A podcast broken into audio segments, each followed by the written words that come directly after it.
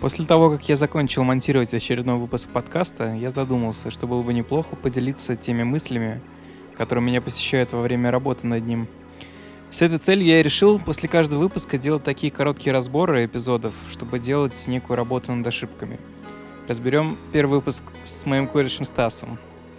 Главная и первая боль — это, пожалуй, монтаж. С самого начала я решил, что буду заниматься монтажом подкастов — чтобы убирать лишние паузы, эки-беки, может быть, какой-то лишний ржач, пустые реплики, опасные реплики, за которые может прилететь и так далее.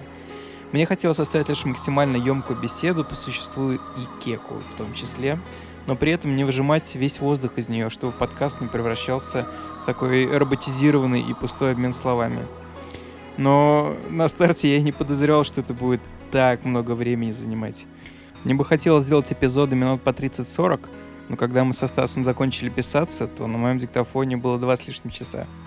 Монтаж всего этого занял около пяти часов, и таким образом считается целый рабочий день. На самом деле мне очень нравится доводить что-то грубое в более-менее целостную форму, но посередине монтажа, если честно, мне требовались сверхусилия, чтобы не бросить эту затею. Второе — содержимое первой теме я хотел как спросить у Стаса про сферу подкастов, узнать его мысли, так и ответить на свои вопросы и сомнения по этому поводу.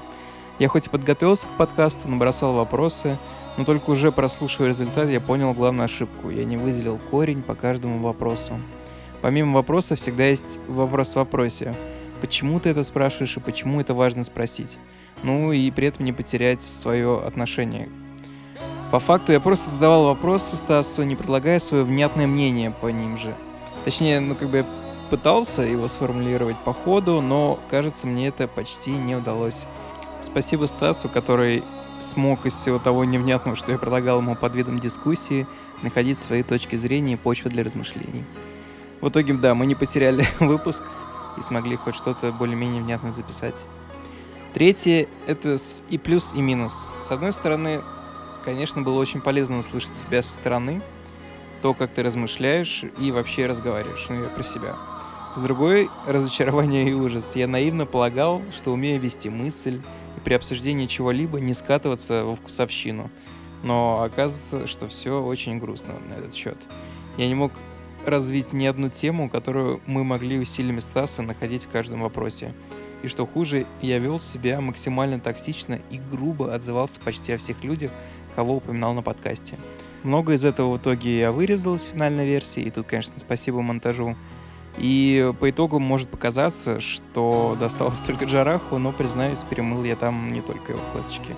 Каюсь, каюсь и буду стараться это искоренять вообще из своего поведения, потому что совершенно это не нужно. Но плох урок, да, после которого ты ничему не научился, и поэтому, надеюсь, в будущем мне хватит ума не скатываться в такое мещанство. Из внутренностей. Чувак с «Серебряного дождя» — это журналист Андрей Гаврилов, и я упоминал его передачу «Вчера, сегодня, завтра». Голос Андрея Юрьевича мог услышать каждый подросток 90-е, так как помимо своей основной деятельности он занимался озвучиванием пиратских фильмов, в том числе и дорогой моему детскому сердцу «Аладдин». Первый раз, когда я услышал его на «Серебряном дожде», я испытал приятное чувство ностальгии. И, признаться, возможно, и это отчасти и стало крючком, из-за которого я начал слушать его передачу. И забавный факт, на приблизительно где-то в 20-15 можно услышать грохот на заднем плане.